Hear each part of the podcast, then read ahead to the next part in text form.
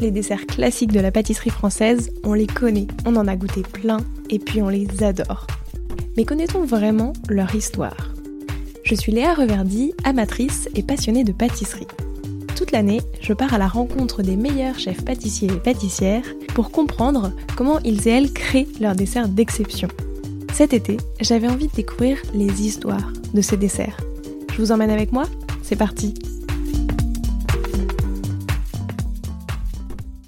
Bonjour à tous et à toutes, j'espère que vous allez bien.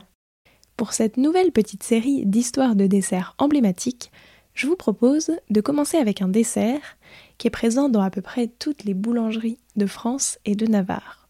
Et pour cela, revenons en 1891.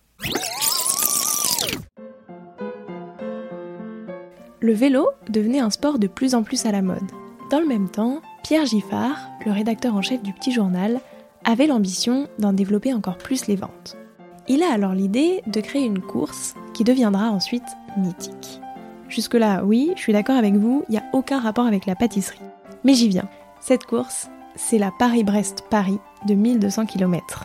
Pour continuer à promouvoir cette course, Pierre Giffard a une nouvelle idée. Quelques années plus tard, autour de 1910, il demande alors à un jeune boulanger pâtissier de Maison Lafitte, Louis Durand, de créer un dessert pour représenter l'événement.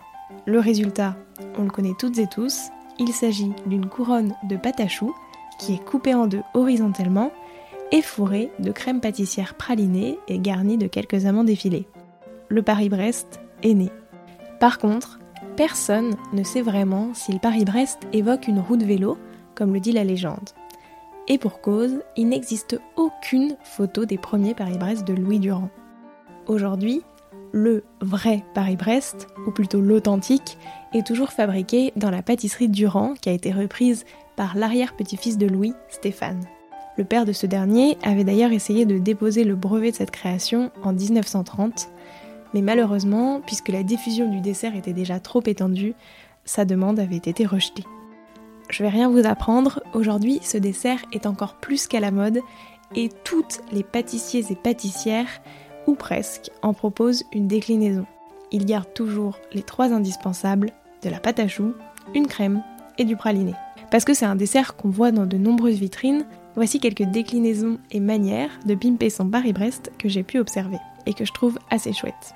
Tout d'abord, vous pouvez le rendre encore plus gourmand en ajoutant un cœur praliné coulant au milieu de la crème. Ça, euh, j'avoue que personnellement, j'adore. Non seulement c'est plus gourmand, mais en plus, ça intensifie vraiment le goût en noisette, et c'est délicieux. Bien sûr, vous pouvez aussi varier euh, la crème que vous utilisez pour la rendre un peu plus légère, moins sucrée, et donc créer un dessert peut-être un peu moins écœurant, et ajouter un peu plus de praliné. Vous pouvez aussi en changer les saveurs pour le décliner avec d'autres fruits secs ou ingrédients, euh, que ce soit des pistaches, noix de pécan, marron, rose, enfin à vous de voir. L'objectif c'est de varier les plaisirs mais en gardant les incontournables du dessert.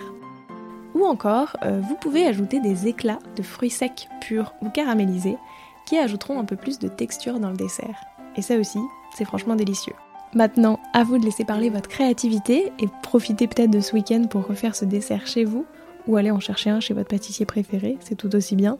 Euh, d'ailleurs, vous, c'est lequel votre Paris-Brest préféré? N'hésitez pas à me le dire sur Instagram, euh, c'est là-bas qu'on peut échanger.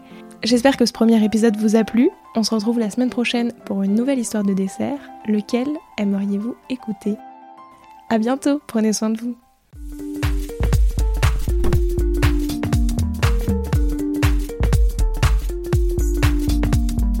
Alors, quel sera votre prochain dessert?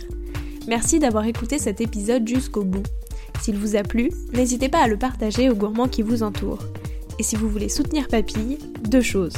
La première, notez l'épisode 5 étoiles sur Apple Podcast et laissez un joli commentaire.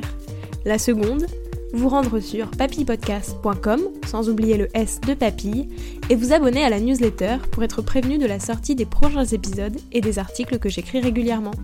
À bientôt!